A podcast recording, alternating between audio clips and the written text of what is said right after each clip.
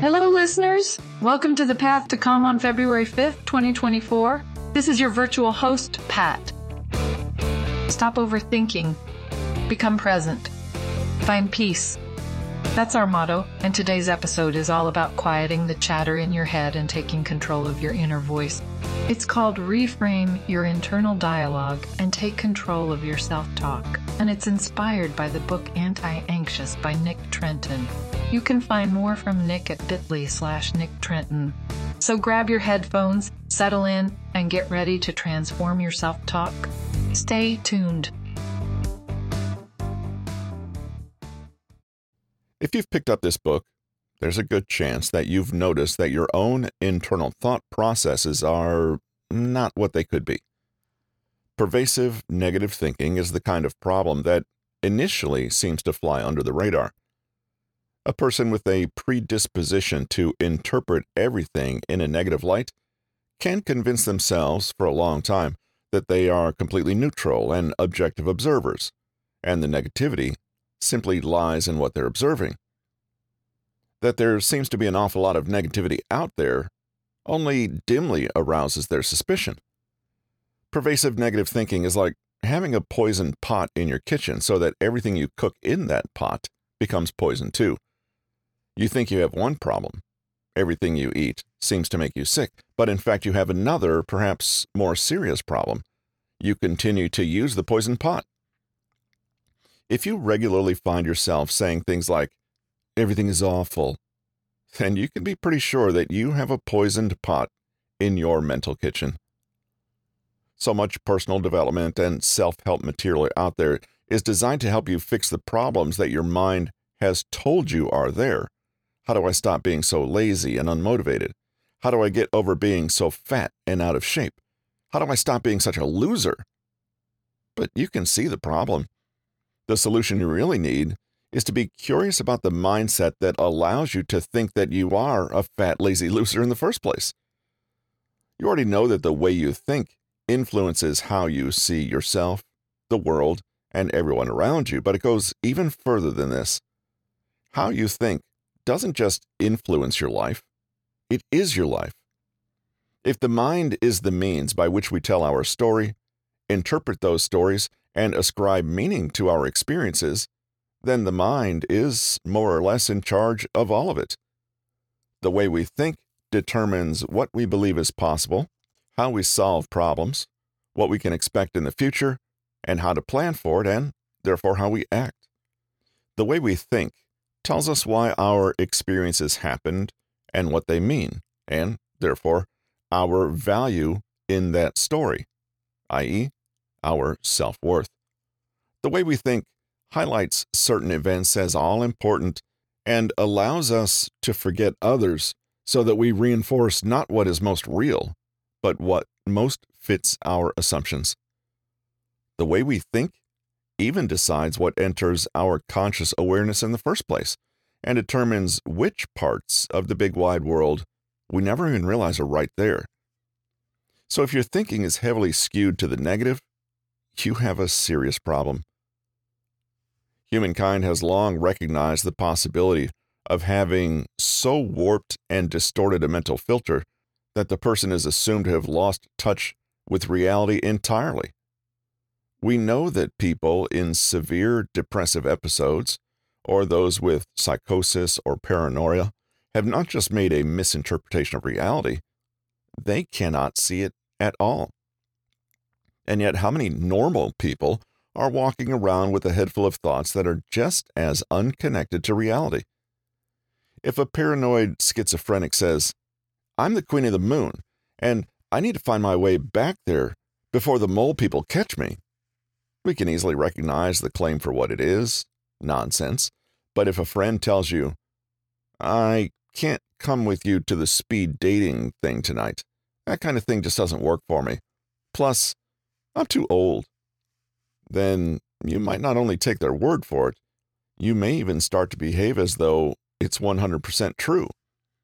But if you look closely, this second claim has no more evidence to support it than the first. What's more, the second claim can wreak havoc just as surely as the first one can. Perhaps it can cause even more damage. As you embark on the approaches and techniques covered in the rest of this book, you'll be trying to do something you may not have done before. Think about how you think. This is called metacognition. Trying to change negative thinking is a peculiar task because we are attempting to change our minds using our minds. If we bring negativity to the process, we only amplify the problem of negative self talk rather than address it at its root. Therefore, as you read, try to bear a few things in mind. You'll need to think in ways you haven't thought before. This means that the exercises will necessarily feel unfamiliar, awkward, uncomfortable, or even wrong. This isn't a problem or a sign that you should stop. It's only proof that you're stepping outside of your comfort zone. Always remember why they call it a comfort zone. It's comfortable, but that's about all it is. You probably agree with the advice that says, don't believe everything you read. In the same way, try not to believe everything you think. You are not broken or unique in your tendency to think negatively. In fact, the preference for focusing on the negative has been hardwired into your brain over thousands of years of evolution. More on this in our final chapter. So you don't need to feel ashamed, and you certainly don't need to feel negative about how negative you feel. Rather than dwelling on the root cause or beating yourself up for not being better sooner, just get on with the business of living the life you actually do want to lead. From this moment on, you will no longer take your own word for it. In other words, you'll make a deal with yourself that from now on, you will understand thoughts for what they are thoughts, not reality, not truth, not fate or destiny, just thoughts, just electrochemical activity in your brain. Be careful though, this doesn't mean you should become a total skeptic. Don't accept everything that pops into your brain, but at the same time, don't dismiss it either. Rather, withhold judgment entirely. Be neutral. First, don't react. Finally, at no point in the chapters that follow are you required to be relentlessly optimistic. Changing the way you think is not about self deception, denial, or believing comfortable lies. To say it another way, being a negative thinker is not the same as being more intelligent, more realistic, or more pragmatic. And really, it's about the quality of your thinking processes, not the content. Some of those relentlessly positive people out there have more cognitive distortions than anyone else. We'll explore each of the ideas above in more detail as we go along, but for now, it's enough to simply be aware of one thing. Our ability to genuinely change our thought patterns is not some superhuman ability reserved for just a few people. It rests on two things one, honest awareness, and two, a willingness to take conscious and inspired action. That's all. Just those two things. That means that no matter how negative your thought patterns currently are, and no matter how trapped and frustrated you currently feel, it is possible to change. In fact, by beginning this book, you've already made the first small step in the right direction. Well done. Problem one the all or nothing disease. Your brain is great at what it does. Its job is to make the world navigable for you. It creates shortcuts, rules, or heuristics, and predictions so that you can make sense of the events unfolding around you. Your ancestors survived precisely because they were able to do this, and putting it bluntly, make sweeping generalizations and apply stereotypes, and you do it too. Let's say one day you try Nepalese cuisine and find it absolutely disgusting. You make a conclusion. I don't like Nepalese food. This conclusion prevents you from repeating the unpleasant experience, and at least from a neurological perspective, you can be said to have learned and expanded your experience of the world. However, there's one inconvenient problem. Your conclusion, it isn't true. Our mental shortcuts, assumptions, biases, and stereotypes are great at saving time and effort, but are not 100% accurate 100% of the time. When we take a single experience and extrapolate our conclusions to apply to other experiences we haven't actually had yet, we gain a sense of control and mastery over the situation, but at the risk of losing accuracy and nuance. Our world becomes more manageable, but that's because it's become smaller. So the truth may be that you only dislike around 60% of the most common Nepalese dishes but you've rounded this up to all Nepalese food and carried on with life, none the wiser that you've oversimplified reality in this way. Whenever you use the following words, oversimplifying reality is exactly what you're doing. Never, always, all, none, forever, never.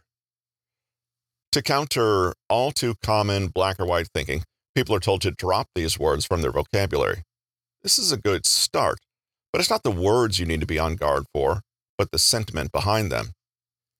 Anytime we over extrapolate from one experience to other experiences we haven't had, we're making an error.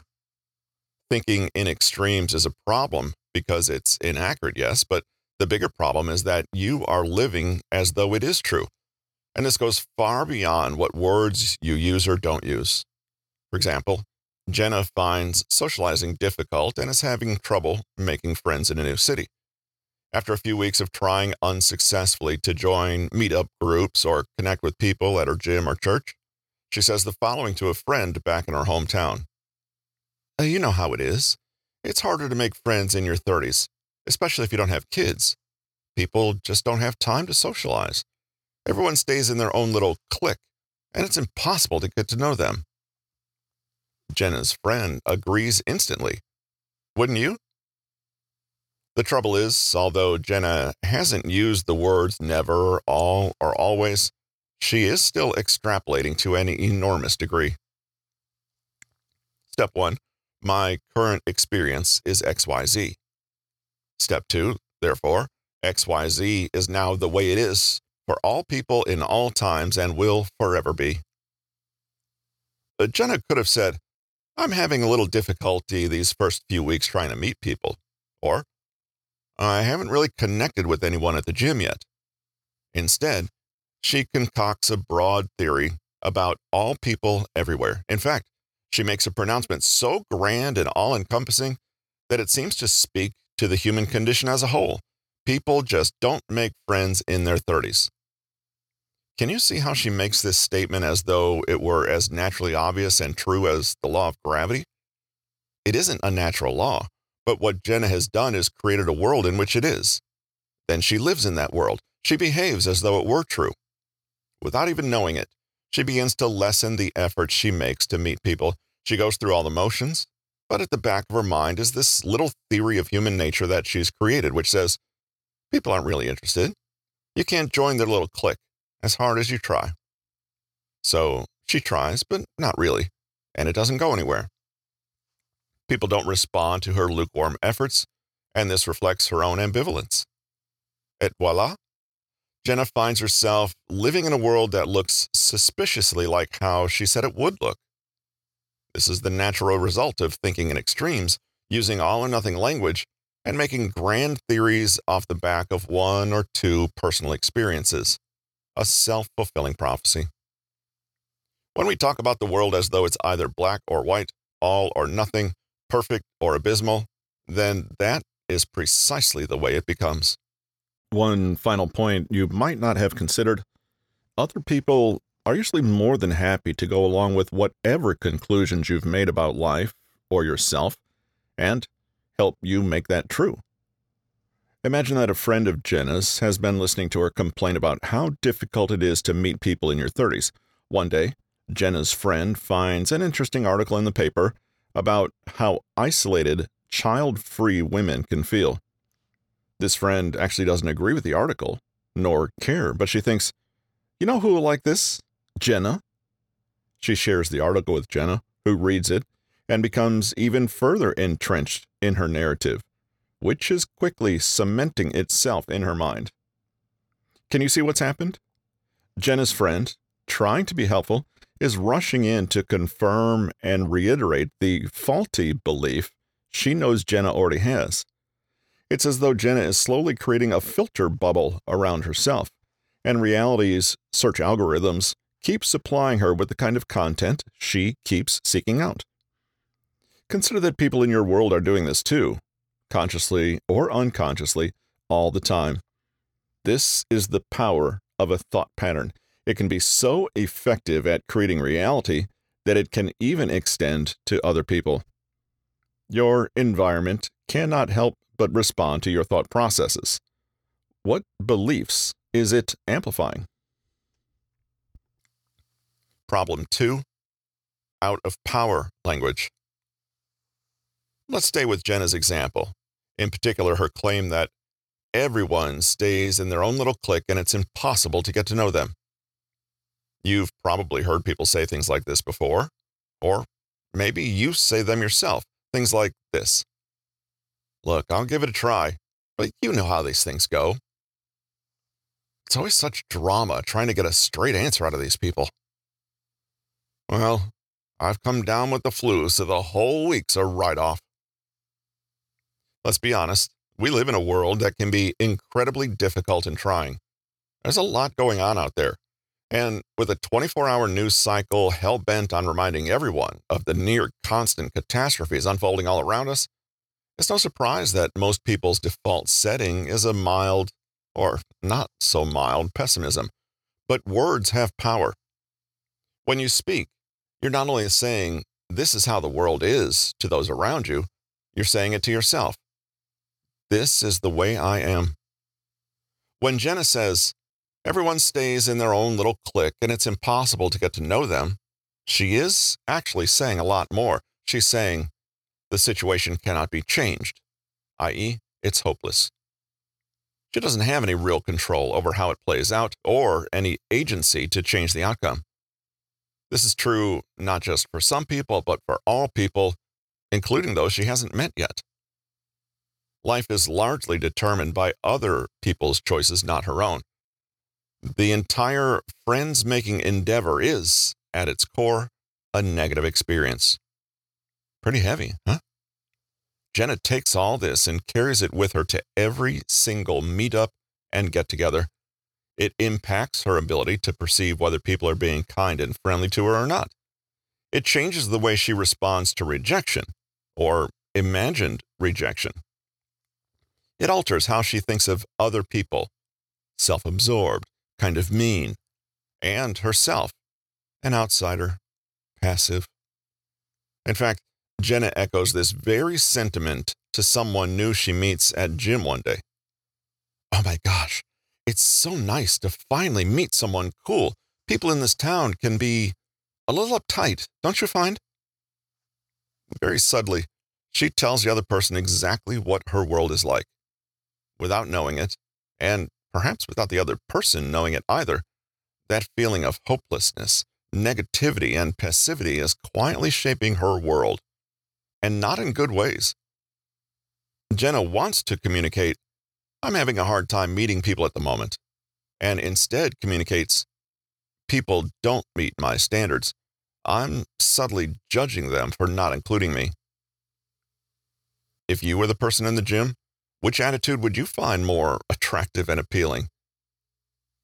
Anytime we use out of power language, i.e., language that is passive, self victimizing, doubtful, angry, unconfident, fearful, excuse making, or pessimistic, we send out powerful messages to ourselves and others, and these messages come back to us.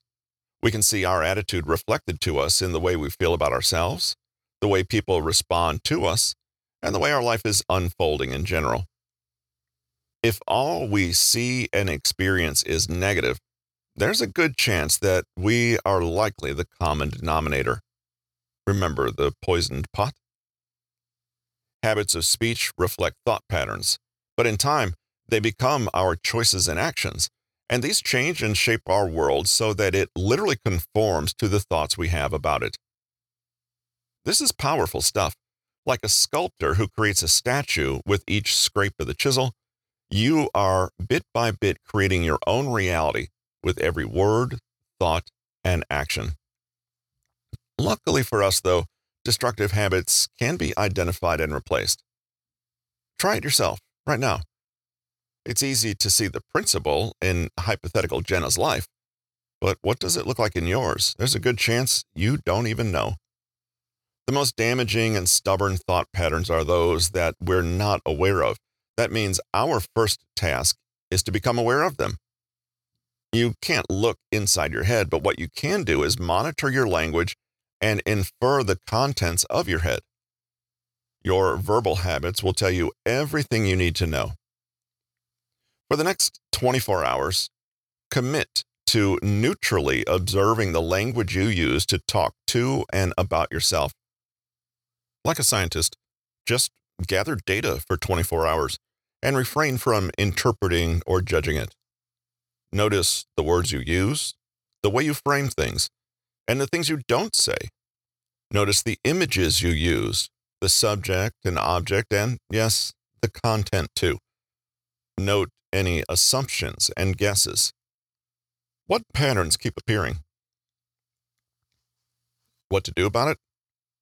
Earlier, we said that the only things you need to combat negative thinking or any bad habit is honest awareness and the willingness to take action in that order. We'll consider many ways to approach both these tasks in later chapters, but for now, see if you can note down in a journal the various verbal habits you've noticed in yourself. Once you do, you can start to gently take action in a different direction.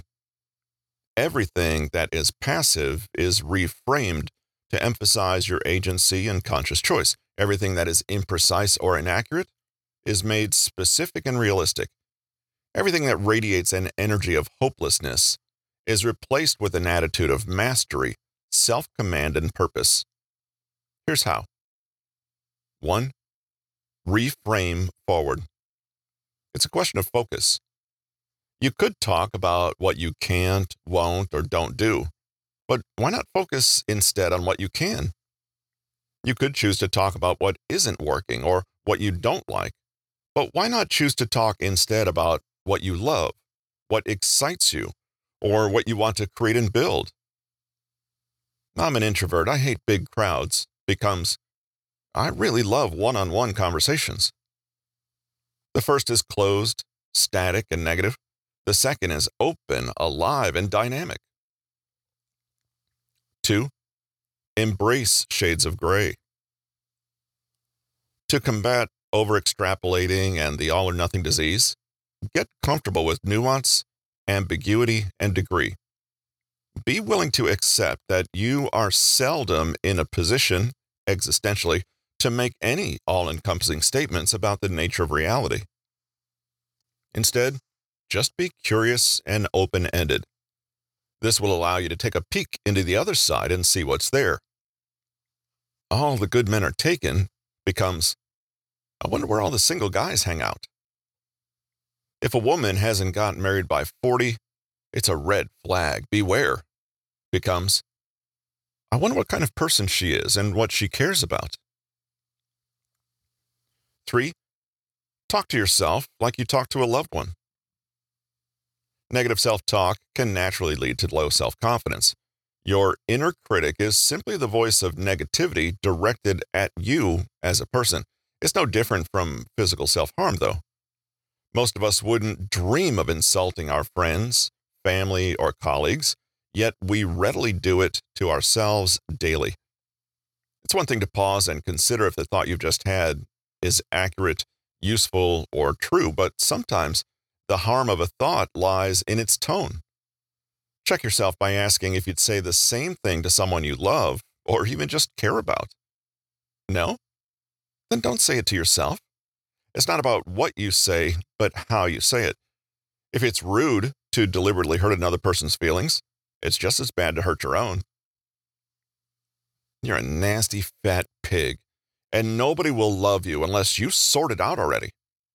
Becomes, you are overweight, but you're still loved, and you deserve support and kindness while you try your best to be better. And you're making real progress every day. Well done. Note that framing things in kind, gentle terms doesn't mean lying or ignoring the truth. It means talking about the truth with love. So once you've gathered 24 hours of data and gained a glimpse into your unique style of talking to yourself, pick a single idea or theme from that data and try to apply the above three approaches. For example, recurrent thought, I hate this job, but I'm stuck doing it if I want to keep paying this stupid mortgage. Alternative thought, it's true, this job isn't a breeze all the time, but I choose to do it because it allows me to pay for a home I love. I'm talented and hardworking, though, so I can always choose to do something else. This alternative is reframed forward, all about conscious choice and agency. You're not stuck. You love your home. Phrased in less absolute terms, the job is difficult, but only some of the time, and with more kindness, focusing on strengths and possibilities. Now, you try it. How to identify your cognitive distortions. So far, we've spoken of negative thinking as though it's all one solid, indistinguishable mass. In the novel Anna Karenina, Tolstoy begins with the line Happy families are all alike. Each unhappy family is unhappy in its own way. It's arguably the same with thought patterns. Positivity tends to manifest in an unformed way, whereas there seem to be about a million ways for thoughts to be negative. In the last chapter, you monitored your thought processes for just one day and worked on reframing a single thought or idea that stood out to you. In this chapter, We'll continue on this path and take a closer look at some of the kinds of negativity we're likely to encounter when we pay attention to our thought traffic. In other words, if negativity is a distortion of reality, then this distortion can manifest in several different forms. Learn to identify these forms, and you'll become better at spotting distortions rather than being taken in by them. A cognitive distortion is an incorrect belief, perception, or thought. Of course, nobody is perfect or infallible, and we're all wrong sometimes, but persistently distorted cognition is a problem. Where do these distortions come from? Well, for the time being, assume that every mental twist and warp served a purpose at one time. Typically, distortions help us overcome trauma or loss in the past. However, if they continue long after the threat is past, they tend to undermine rather than protect us. We've already explored one major and very common distortion all or nothing thinking. This is when we overextrapolate and break the complex world down into two either or polar extremes and force ourselves to pick one of them, a decision we don't notice that we ourselves have insisted on. This kind of distortion is characterized, but not always, by absolutist terms like always, never, everyone, none, etc. If you don't agree with me, then you're part of the problem. Let's look at some more distortions that you may uncover as you gain awareness. Mental filtering. This is basically like having a sieve in your head that only allows you to perceive and engage with certain data, while whatever doesn't fit is allowed to pass right through as though it doesn't exist once you're done filtering, the only things left in the sieve are those things that align with the preconceived worldview you started with.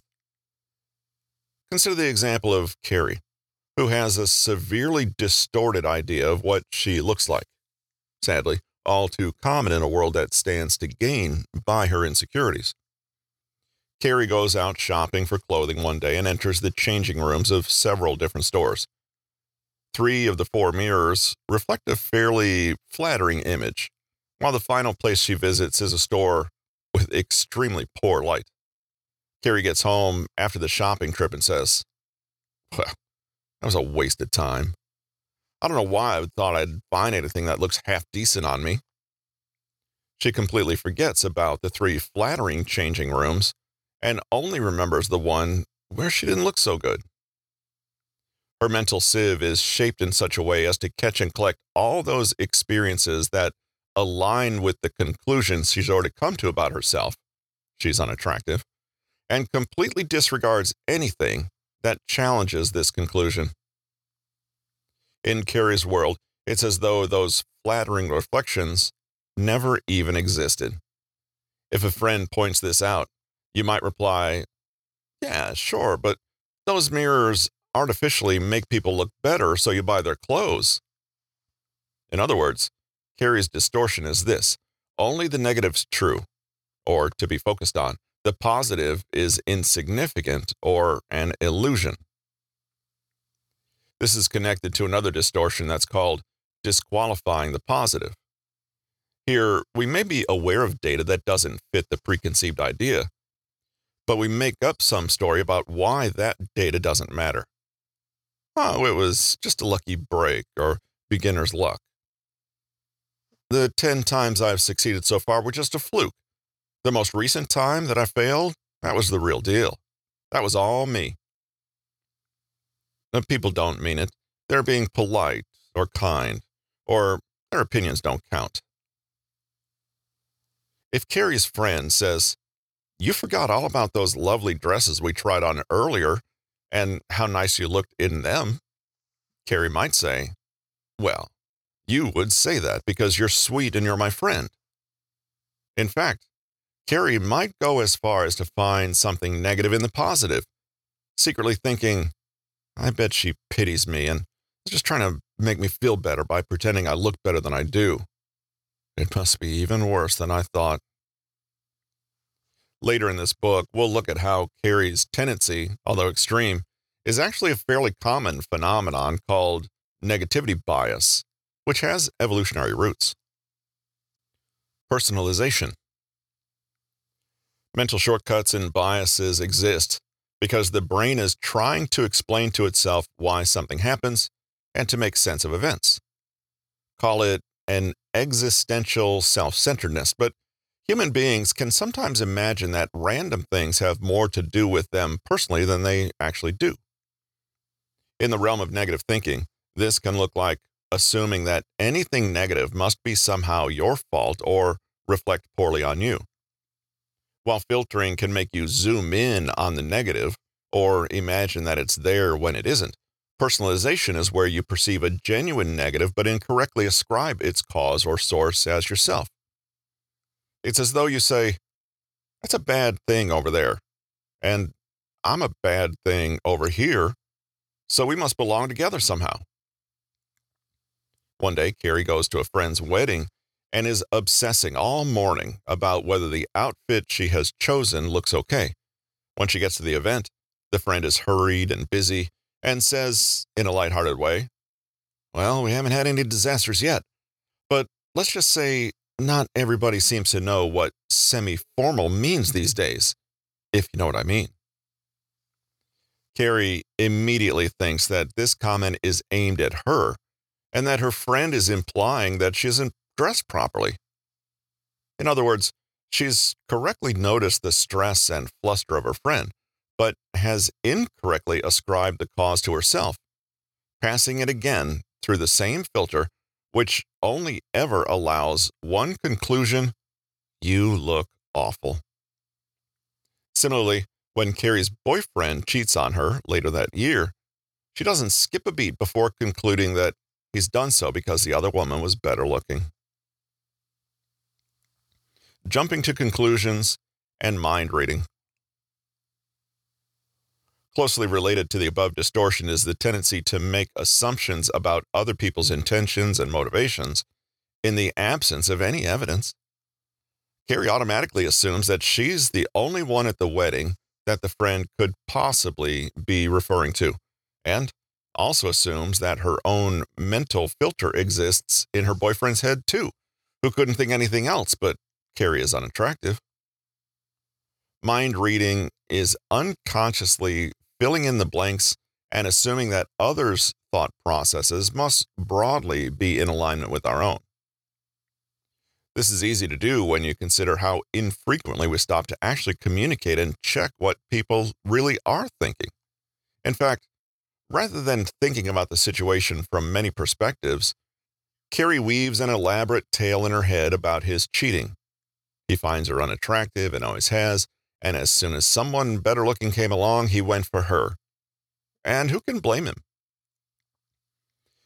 In assuming that his cheating is purely to do with her, Carrie is not just personalizing, but mind reading. Without having a stitch of evidence, she knows that he thinks this. Her distortion blinds her to a more likely interpretation. Her boyfriend cheated because he's a dishonest and disloyal person, or he's immature and made a foolish mistake, or just maybe he himself has no idea why he acted as he did. Catastrophizing, also known as magnification or minimization, depending on which direction your distortion wants to go. Basically, this is the tendency to exaggerate. Carrie never says she's plain or average looking, full on hideous. She's not just unattractive, but the most unattractive person who ever lived. And the fact that she's hideous also implies the worst possible outcome, namely, that nobody will ever love her, and that she's doomed to an ugly, lonely life where small children burst into tears upon seeing her in the street. Minimization can be just as distorting as magnification, though. Carrie could spend an hour getting ready one morning, doing her hair, fixing her makeup, and dressing in beautiful clothing, only to announce at the end of it, it makes zero difference. I still look the same. Negative thinkers tend to exaggerate the size of a threat while, at the same time, downplaying their own resilience, their resources, their strength, and their ability to cope with that threat real or imagined. The negative gets amplified and carried to extremes, while the glimmer of hope is reduced to nothing. Carrie sits alone one evening and imagines that her life is over. The negativity around her appearance has become so all encompassing that it takes on the feeling of a catastrophe.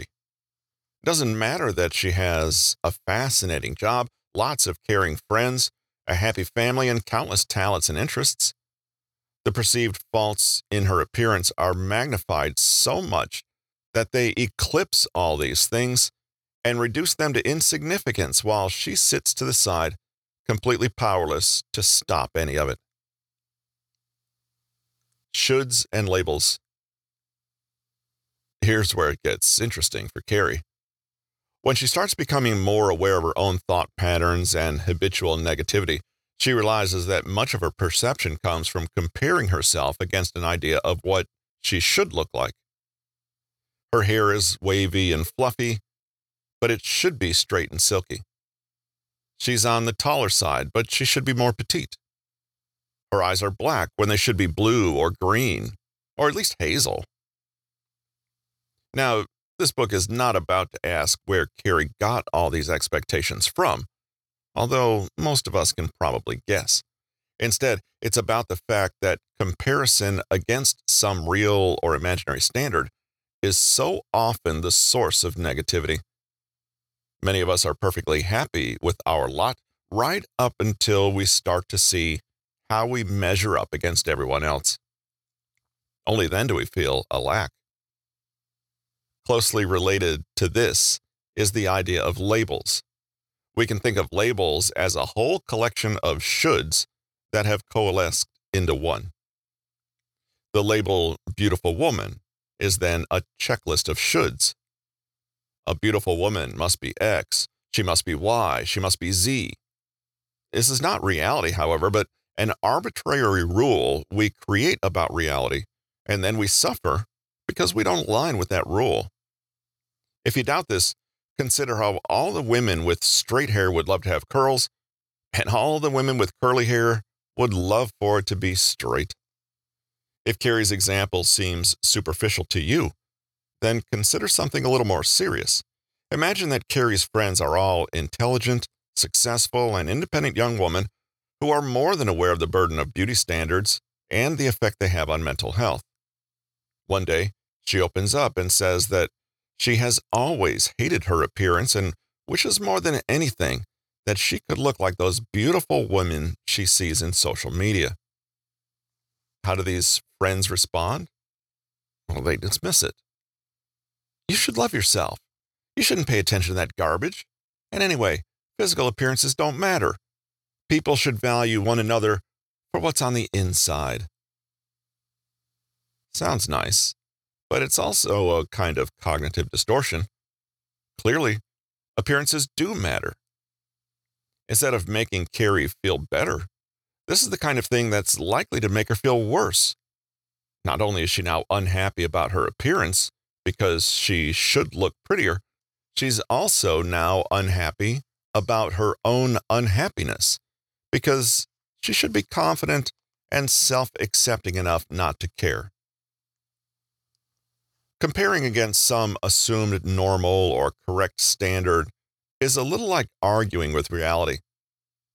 Sometimes we put ourselves in the role of CEO of the universe, there to unilaterally decide what happens and when, putting labels on things according to our own flawed understanding. So we say things like, a beautiful woman is supposed to be dainty and small, or a confident woman shouldn't have those kinds of insecurities. Says who? When you say should, then what usually follows is a judgment, usually not in your favor. As you can see, a really juicy cognitive distortion doesn't limit itself. It can be all of the above and more. Curious distortions are a complex cocktail of a range of different biases and assumptions, but each of them is working in the same way, reinforcing a negative worldview and completely destroying the chance of arriving at a more realistic, healthy one. But consider this what would happen if Carrie's mind wasn't working so hard to undermine her at every turn? What if, instead, its powers of critical thinking, conscious awareness, and intelligent choice let her live a completely different kind of life? Once you've identified your cognitive distortions and seen all the many ways they can show up in your stream of self talk, then you're going to naturally start wondering what does life look like without all these distortions? How to challenge your inner critic.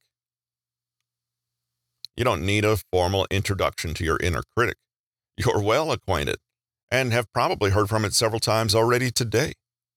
This is the voice inside that criticizes, judges, and condemns. Your anti cheerleader. You're doing it wrong. That's nowhere near good enough. Everyone's talking about you. You may as well just give up. Who do you think you are? We've looked at a few ways to reframe your perspective, embrace shades of gray, and adjust how you speak to yourself so it's closer to how you'd speak to a loved one. But a funny thing happens once you start paying attention to your inner critic. It starts to feel like it's everywhere. Now what? Step one see thoughts as thoughts. This is the most important step. When your inner critic says, This is hopeless, you hear it, but you can say to yourself, My inner critic is telling me that it's hopeless big difference. Your negative self talk is not reality. Simply remind yourself of this, and you've drastically reduced its power over you. Your thoughts are just thoughts. They come, they go. Step two gain distance. Make it really obvious to your brain that these are thoughts and that they are separate from reality and from who you really are at your core. Give your inner critic a name. Maybe imagine that it's literally an annoying little bug standing in the corner trying to get a rise out of you. There's an enormous shift in perspective when you go from everything is hopeless and terrible to look at that. Here's the depression fairy again coming to visit. Hey Mildred, how you doing? Step 3, be compassionate. One temptation is to rail against the inner critic when you find it. You might want to argue viciously against it or perhaps feel shame that it's there at all. Resist this temptation. Instead, treat the inner critic with civility, attention, and kindness. Imagine yourself pulling up a chair at the table and feeding your inner critic a meal just the same as you would your inner defender. When we're compassionate, we normalize negativity and take away its sting. You're feeling sad right now. That's okay. You do feel sad sometimes, but you've also had lots of joyful experiences too. Step four do nothing. Yes, really. This one's easy. Refuse to act while guided by your inner critic. It can be a passenger in the car, but it certainly doesn't get to drive. We can't always help how we feel, but we can make conscious choices about how we act and what we say. Own that power. Refuse to act from your inner critic. Act instead from that part of you that is aware, healthy, and realistic. Yes, Mildred, I know you want to pick a fight right now, but instead, we're going for a walk. What positive self talk actually looks like.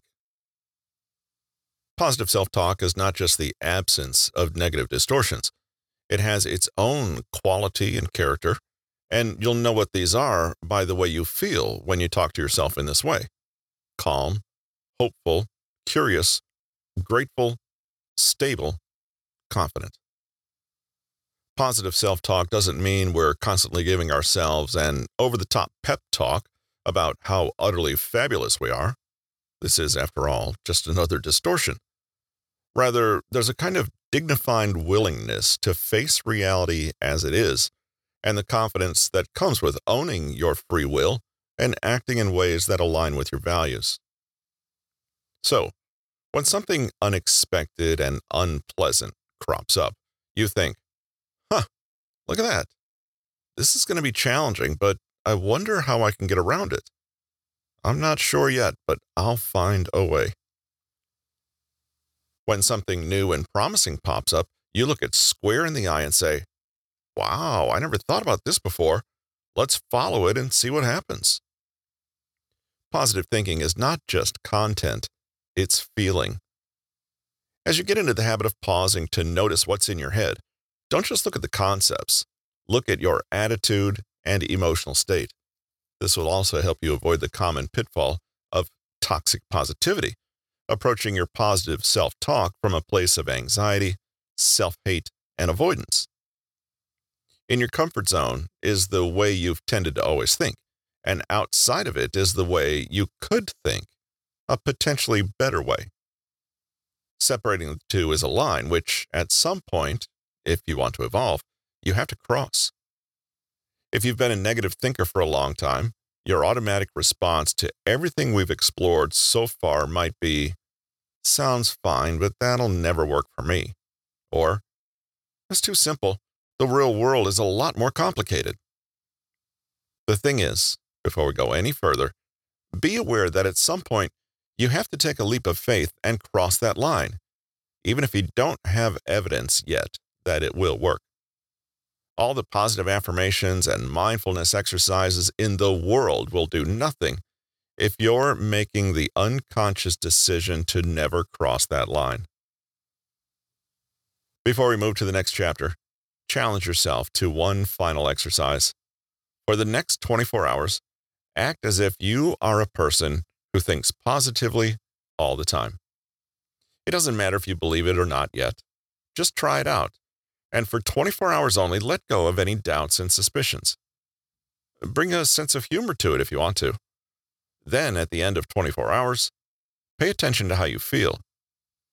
Once you can actually feel for yourself, in your own experience, the power of positive thinking, You'll no longer be engaging with the techniques and exercises on a purely superficial level.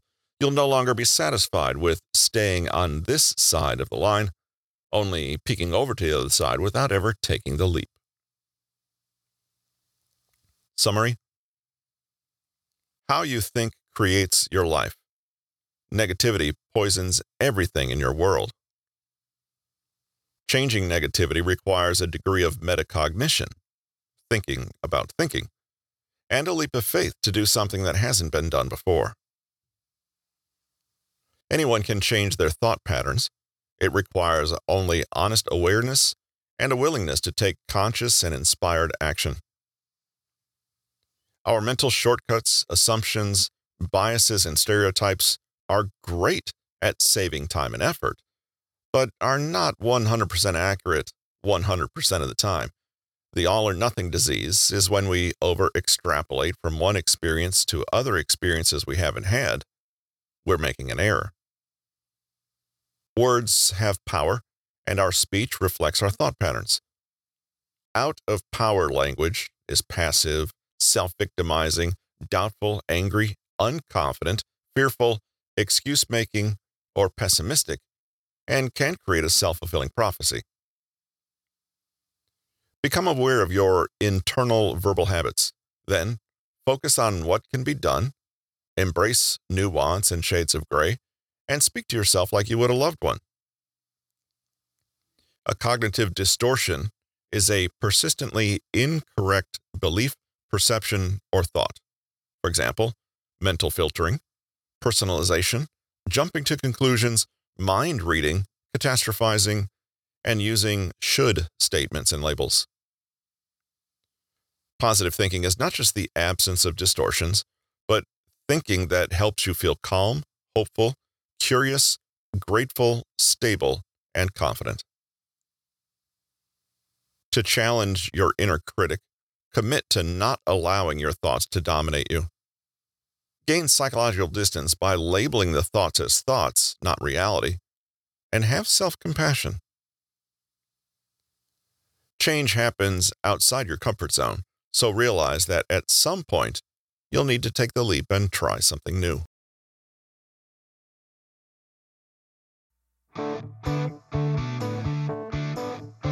All right, friends, that's all for Reframe Your Internal Dialogue and Take Control of Your Self Talk. Remember, you are not your thoughts, but you have the power to choose how you respond to them. Start practicing those reframing techniques today and watch your self talk shift from critic to cheerleader. If you enjoyed this episode, share it with a friend who could benefit from some calming insights. Don't forget to leave us a review wherever you listen to your podcasts and head over to bit.ly slash Nick Trenton to explore more resources from Nick Trenton and the path to calm.